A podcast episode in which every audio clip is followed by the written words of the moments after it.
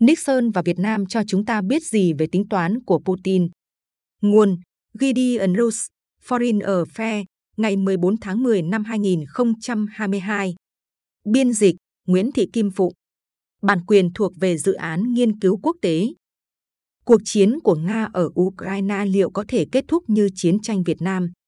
Đứng trước những thất bại quân sự gần đây, Tổng thống Nga Vladimir Putin đã phản ứng lại bằng thái độ thách thức. Sau những thành công của quân đội Ukraine vào mùa thu này, Putin đã ra lệnh động viên khẩn cấp vài trăm nghìn quân, tổ chức các cuộc trưng cầu dân ý giả ở những khu vực bị chiếm đóng để chính thức sắp nhập chúng vào Nga, liên tục đe dọa sử dụng vũ khí hạt nhân và phát động một đợt tấn công tên lửa trên khắp Ukraine. Nhiều người cho rằng hành vi này là do đặc điểm đáng sợ chỉ có ở Putin và chế độ của ông ta, đồng thời cho rằng phương Tây nên buộc Ukraine nhượng bộ, kẻo cuộc chiến sẽ leo thang đến những cấp độ chết chóc và hủy diệt mới. Quyết định đó sẽ là một sai lầm. Trong giai đoạn đầu của cuộc chiến, nỗ lực của Moscow đã bị cản trở bởi sự thiếu hiểu biết, tự tin thái quá và khả năng lập kế hoạch cắn cỏi. Những vấn đề đó chắc chắn không chỉ có ở Nga, chúng đã xuất hiện trong nhiều chiến dịch can thiệp của Mỹ. Giờ đây Moscow đã rơi vào khó khăn và sự tức giận của Điện Kremlin khi phải đối mặt với thất bại đã gợi nhớ về cách chính quyền Nixon tiếp cận chiến tranh Việt Nam nửa thế kỷ trước. Lúc ấy, các vụ ném bom, bắn phá và luận điệu hạt nhân đều không hiệu quả. Cuối cùng, Washington buộc phải chấp nhận thực tế và rút khỏi xung đột. Ngày nay, Moscow cũng có thể làm vậy. Bất chấp những vấn đề mà ông ta đang phải đối mặt, dường như Putin vẫn nghĩ rằng nếu mình có thể cầm cự đến mùa đông thì mọi chuyện sẽ ổn. Những tân binh của ông sẽ có thể giành lại thế thượng phong, tốc độ của các hoạt động quân sự sẽ chậm lại. Những lời đe dọa leo thang của ông sẽ khiến mọi người sợ hãi và sự phản đối của phương Tây đối với cuộc chiến sẽ gia tăng khi giá năng lượng và lạm phát lên cao. Ông hy vọng tất cả những điều này sẽ tạo tiền đề cho một xung đột đóng băng vĩnh viễn hoặc một thỏa thuận đủ tốt để cho phép ông tuyên bố giành chiến thắng. Tuy nhiên, kế hoạch này có thể sẽ thất bại miễn là Washington và châu Âu kiên trì chống lại hành động bắt nạt của Nga và duy trì lợi thế quân sự của Ukraine trên chiến trường. Các chiến dịch tấn công dồn dập có thể đẩy lùi lực lượng phòng thủ của Nga và buộc Moscow phải chấp nhận phương án ít tệ nhất đối với họ, một thỏa thuận thương lượng nhằm khôi phục nguyên trạng lãnh thổ vào ngày 24 tháng 2. Một khi người Nga chấp nhận thực tế đó và chịu ngồi xuống đàm phán, Washington nên làm việc với Kiev và châu Âu để đạt được thỏa thuận và kết thúc giao tranh. Trở lại mùa hè năm 1969, giống như một ván cờ vua, chiến tranh cũng có ba giai đoạn: khai cuộc, trung cuộc và tàn cuộc. Trong giai đoạn đầu tiên, các bên bắt đầu giao chiến và triển khai lực lượng. Trong giai đoạn thứ hai, họ tích cực chiến đấu. Và trong giai đoạn thứ ba, họ thỏa thuận các chi tiết của kết quả sau cùng. Sự chuyển giao sang giai đoạn cuối của một cuộc chiến không phải là một sự kiện quân sự hay chính trị, mà là một sự kiện tâm lý. Đó là khi các bên tham chiến nhận ra rằng xung đột đã rơi vào bế tắc hoặc đi theo một hướng nào đó không thể đảo ngược. Sự thừa nhận này luôn là điều khó khăn đối với kẻ thua cuộc.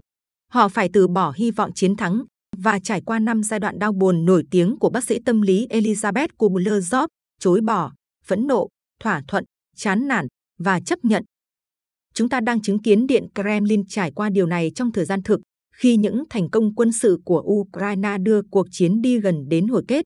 Ví dụ, luận điệu hạt nhân của Moscow vừa là một hình thức phẫn nộ dữ dội, vừa là một hình thức thỏa thuận mặc cả ngầm. Tuy nhiên, dù chính sách bên miệng hố chiến tranh này có tàn bạo đến mức nào đi chăng nữa, chúng ta cũng không nhất thiết phải gán nó với một cá nhân có tâm lý bất ổn hoặc với một quốc gia cụ thể người Mỹ đã hành xử tương tự khi đứng trước nguy cơ thất bại ở Việt Nam, cho đến khi họ tự thoát khỏi vũng lầy của mình. Nhiều khả năng Nga cũng sẽ như vậy nếu họ chẳng còn lựa chọn nào tốt hơn. Năm 1965, chính quyền của Tổng thống Lyndon Johnson đã tăng cường sự can dự của Mỹ vào Việt Nam để cứu đồng minh Việt Nam Cộng Hòa khỏi thất bại. Họ tin rằng việc dần dần tăng cường không kích và tấn công trên bộ sẽ thuyết phục Bắc Việt từ bỏ nỗ lực thống nhất đất nước và cho phép chế độ Sài Gòn tiếp tục tồn tại. Nhưng những người cộng sản đã từ chối nhượng bộ, chứng minh rằng họ kiên cường và tài năng hơn nhiều so với mong đợi. Trong khi đó, Washington lại chẳng có kế hoạch bên nào. Năm 1968, dù không muốn rút lui nhưng nhận ra rằng người Mỹ không muốn leo thang hơn nữa, Johnson thất vọng tuyên bố sẽ không tái tranh cử. giới hạn việc triển khai lực lượng Mỹ, hạn chế ném bom ở miền Bắc và chuyển vấn đề cho người kế nhiệm. Richard Nixon đến phòng bầu dục vào tháng 1 năm 1969, cam kết thực hiện cùng một mục tiêu như người tiền nhiệm của ông, một thỏa thuận thương lượng đảm bảo rằng Nam Việt Nam sẽ nguyên vẹn và an toàn, nhưng biết rằng người Mỹ đang dần mất kiên nhẫn với cuộc chiến. Vì vậy, ông và cố vấn an ninh quốc gia của mình, Henry Kissinger, quyết định tìm cách đưa Hà Nội vào bàn đàm phán bằng cách dùng cây gậy và củ cà rốt. Như lời tránh văn phòng Nhà Trắng Harry Hanman, Nixon muốn kết hợp lời đe dọa sử dụng vũ lực tàn bạo với lời hứa viện trợ mạnh tay. Với sự kết hợp giữa một lời cảnh báo mạnh mẽ cộng với sự hào phóng chưa từng có, ông chắc chắn rằng mình có thể buộc Bắc Việt cuối cùng chịu tham gia các cuộc đàm phán hòa bình chính thức. Sự đe dọa chính là chìa khóa, và Nixon đã đặt một cái tên cho lý thuyết của mình. Ông nói, tôi gọi nó là thuyết gã điên. Tôi muốn Bắc Việt tin rằng tôi đã đến mức có thể làm bất cứ điều gì để chấm dứt chiến tranh. Chúng ta nói với họ rằng, các ông biết là Nixon bị ám ảnh bởi chủ nghĩa cộng sản. Chúng tôi không thể kiềm chế ông ta khi ông ta tức giận, và ông ta đã đặt tay vào nút bấm hạt nhân, và đích thân Hồ Chí Minh sẽ đến Paris trong hai ngày nữa để cầu xin hòa bình. Lập luận này cho rằng những nỗ lực ép buộc trước đây của Mỹ không có kết quả bởi vì chúng đã không được coi trọng. Nhưng đội ngũ mới của Nhà Trắng có thể khiến đối thủ phải khuất phục bằng cách thể hiện sự cứng rắn của mình. Kissinger yêu cầu các nhân viên lên kế hoạch cho một đòn trừng phạt dã man chống lại kẻ thù, nói rằng tôi không tin rằng một đất nước hạng tư như Bắc Việt lại không có ngưỡng chịu đựng. Mùa xuân năm 1969, Nhà Trắng cho phép các chiến dịch ném bom chưa từng có tiền lệ nhắm vào các khu vực do Cộng sản kiểm soát ở Lào và Campuchia. Sang mùa hè, họ đe dọa sẽ tiến hành các cuộc tấn công lớn trong tương lai. Đến mùa thu, họ cho máy bay ném bom B-52 trang bị vũ khí nhiệt áp bay tuần tra phía trên tròm băng Bắc Cực, hướng về phía Liên Xô, để khiến Moscow phải lên tiếng ép buộc Hà Nội. Tuy nhiên, chiến lược đầu tiên này của Nixon đã thất bại vì những người cộng sản đơn giản chấp nhận chịu đựng tấn công và biết rằng Washington chỉ dọa xuông. Nhận ra rằng việc hiện thực hóa lời đe dọa của mình sẽ khiến mọi thứ trở nên tồi tệ hơn, chứ không phải tốt hơn, Tổng thống Mỹ đã chuyển hướng. Đến tháng 11, ông áp dụng chiến lược thứ hai để thoát khỏi vũng lầy, giảm dần sự can dự của quân đội Mỹ, trong khi duy trì cam kết với chế độ lúc đó ở Sài Gòn. Sau 3 năm chiến tranh, một thỏa thuận đã xuất hiện, cho phép người Mỹ ra đi, nhận lại các tù nhân của mình và không chính thức phản bội một đồng minh. Tuy nhiên, chính thỏa thuận này đã mở đường cho sự sụp đổ của Việt Nam Cộng Hòa hai năm sau đó. Từ Việt Nam đến Ukraine Đối với những ai mong muốn đẩy lùi một cường quốc hạt nhân ra khỏi đất nước của mình, có thể rút ra ba bài học từ câu chuyện này. Bài học thứ nhất liên quan đến tầm quan trọng của thành công trên chiến trường. Người Mỹ thường cố gắng giành chiến thắng trong chiến tranh thông qua các biện pháp gián tiếp như trừng phạt, ném bom hoặc đe dọa sử dụng các hành động tàn phá trong tương lai. Nhưng sau cùng thì, kết cục của chiến tranh vẫn được định đoạt nơi chiến trường. Kế năng quân sự và sự nhiệt huyết của những người cộng sản Việt Nam đã giúp họ đứng vững trong cuộc chiến chống lại kẻ thù mạnh hơn và cuối cùng đưa họ đến chiến thắng. Điều tương tự đang xảy ra ở Ukraine hiện nay, khi lực lượng Ukraine tinh nhuệ và nhiệt huyết đang đẩy lùi quân Nga từ vùng này đến vùng khác. Nếu lợi thế đó được duy trì trên chiến trường, sẽ chẳng còn gì quan trọng nữa và cuộc chiến rồi sẽ kết thúc. Vì vậy, việc tạo điều kiện để duy trì lợi thế đó nên là ưu tiên hàng đầu của Washington. Bài học thứ hai là chống lại kẻ bắt nạt. Các cường quốc thất bại sẽ không sẵn sàng chấp nhận kết cục của mình, đặc biệt là những cường quốc hàng đầu mà thất bại đến với họ như một bất ngờ khó chịu. Do đó, Moscow sẽ chống lại số phận của mình, giống như Washington đã làm nửa thế kỷ trước. Những lời đe dọa leo thang là một dấu hiệu của sự yếu kém, chứ không phải sức mạnh. Nếu Nga có những lựa chọn tốt hơn để xoay chuyển tình thế theo hướng có lợi cho mình, thì nước này hẳn đã sử dụng chúng rồi. Vì thế, Mỹ và châu Âu hãy cứ phất lờ những lời đe dọa và khiêu khích của Nga, đồng thời đừng nên phân tâm khỏi nhiệm vụ chính của họ, giúp Ukraine giành chiến thắng trên chiến trường. Bài học thứ ba là hợp nhất vũ lực và ngoại giao. Mỹ đã phải chật vật để làm được điều này ở bán đảo Triều Tiên, như Kissinger viết vào năm 1957, quyết định của chúng tôi ngừng các chiến dịch quân sự, ngoại trừ những hoạt động mang tính chất phòng thủ thuần túy. Ngay từ khi bắt đầu các cuộc đàm phán đình chiến, phản ánh niềm tin rằng quá trình đàm phán hoạt động theo logic vốn có của riêng nó, độc lập với những áp lực quân sự phải gánh chịu. Nhưng bằng cách ngừng các chiến dịch quân sự, chúng tôi đã loại bỏ động cơ thương lượng duy nhất của Trung Quốc. Chúng tôi đã tạo ra nỗi thất vọng sau hai năm đàm phán không có kết quả. Trong các giai đoạn sau của chiến tranh Việt Nam, cả hai bên đều tránh được sai lầm này và đã không ngừng giao tranh trong lúc đàm phán. Điều tương tự có thể sẽ xảy ra ở Ukraine, và vì vậy chúng ta nên mong đợi cường độ của cuộc chiến sẽ tăng lên, chứ không giảm đi khi gần đạt được thỏa thuận. Nga sẽ muốn che đậy quyết định rút lui của mình bằng một đợt bùng nổ bạo lực để giải phóng cơn thịnh nộ sau khi thua cuộc và công khai chứng minh mình vẫn còn rất mạnh. Điều này có thể được nhìn thấy trong phản ứng của Putin khi Ukraine phá hủy cầu Crimea và các hành động tương tự sẽ tiếp nối những thành công trong tương lai của Ukraine. Nhưng một lần nữa, đây chẳng phải chuyện gì mới.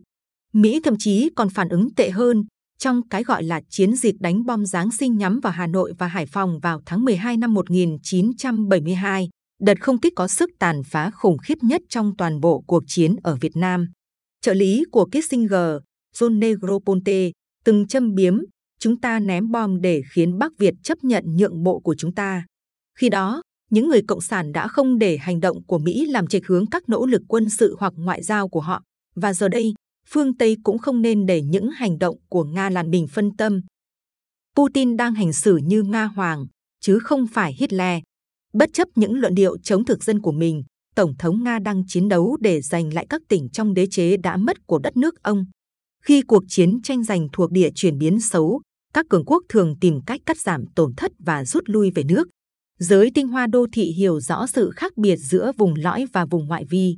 Các cuộc bỏ phiếu được dàn xếp ở những vùng lãnh thổ do Nga chiếm đóng vào tháng 9 là một nỗ lực tuyệt vọng nhằm tô vẽ vẻ ngoài đẹp đẽ để che giấu bản chất xấu xí bên trong. Nhưng ngay cả việc chính thức sáp nhập một thuộc địa và lãnh thổ của một cường quốc cũng không đảm bảo khả năng giữ được vĩnh viễn. Cứ hỏi những người Pinoa ở Algeria thì biết, nếu Ukraine có thể duy trì đủ áp lực quân sự, thì đến một lúc nào đó, Nga sẽ bắt đầu tìm kiếm lối thoát và cuộc chiến này sẽ thực sự kết thúc. Sau đó, chứ không phải trước đó, những thỏa hiệp cần thiết không thể tránh khỏi đối với tất cả các bên sẽ xuất hiện và người ta sẽ phải chấp nhận những đánh đổi khó khăn. Nga sẽ bầm dập nhưng không bị đánh gục, sẽ hạ mình nhưng không bị sỉ nhục. Giống như Nhà Trắng vào đầu thập niên 1970, Điện Kremlin sẽ bị ám ảnh bởi việc duy trì ảnh hưởng và uy tín của mình ở trong và ngoài nước. Bất kỳ thỏa thuận nào xuất hiện cũng không phải là một hành động đầu hàng bắt nguồn từ nguy cơ sụp đổ, mà là một quyết định rút lui có chủ ý để ngăn không mất thêm nhân mạng, của cải và vốn liếng chính trị. Xét đến những sức mạnh còn lại của Nga, một số mục tiêu của Ukraine, thậm chí là những mục tiêu lớn, sẽ phải bị hoãn lại. Mục tiêu tối thiểu là quay trở lại những ranh giới của ngày 24 tháng 2, qua đó cho thấy rõ ràng rằng Moscow đã không giành được lợi ích lãnh thổ nào từ hành động gây hấn của mình. Các mục tiêu tiếp theo có thể được xây dựng dựa trên tình hình của những khu vực khác, chẳng hạn như số phận của các khu vực bị chiếm đóng khác tại vùng Donbass, tình trạng cuối cùng của Crimea, tội ác chiến tranh của Nga và các dàn xếp an ninh khu vực rộng lớn hơn. Putin có đang dọa xuông. Chúng ta có đủ lý do để tin rằng Nga sẽ không sử dụng vũ khí hạt nhân ở Ukraine. Đe dọa sử dụng vũ khí hạt nhân là việc làm có thể hiểu được. Nó khiến mọi người hoảng sợ, khiến những nước ủng hộ Ukraine phải lo lắng và thận trọng hơn, đồng thời thúc đẩy tổ chức đàm phán sớm hơn để loại bỏ mọi nguy cơ. Đe dọa hạt nhân có thể đạt được tất cả những điều ấy với chi phí bằng không.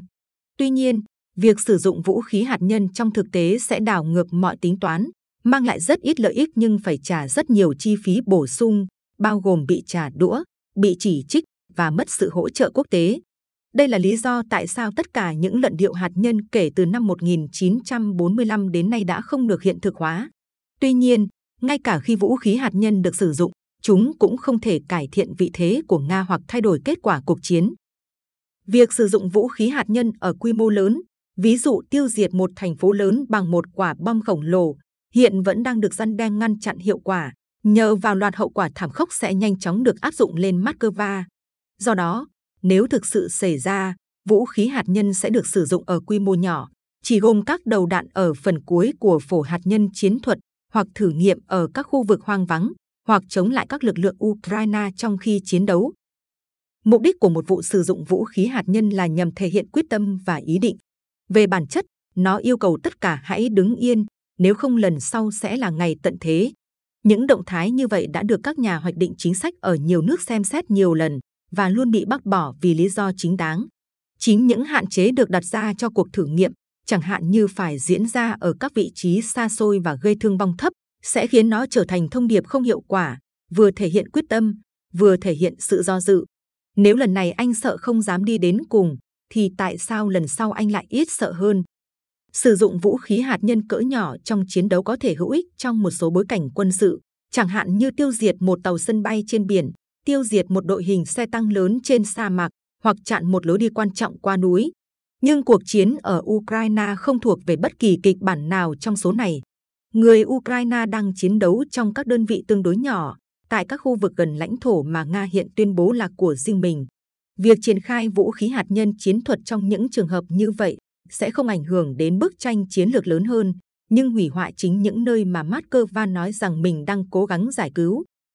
Nếu một trong hai kịch bản này xảy ra, sau vụ nổ hạt nhân, Ukraine sẽ vẫn tiếp tục đánh bại Nga trên chiến trường và những người ủng hộ phương Tây sẽ càng quyết tâm tiếp tục sự ủng hộ của mình, đồng thời phủ nhận bất kỳ thứ gì Moscow xem là chiến thắng và sự ủng hộ của nước ngoài dành cho Nga cũng sẽ biến mất.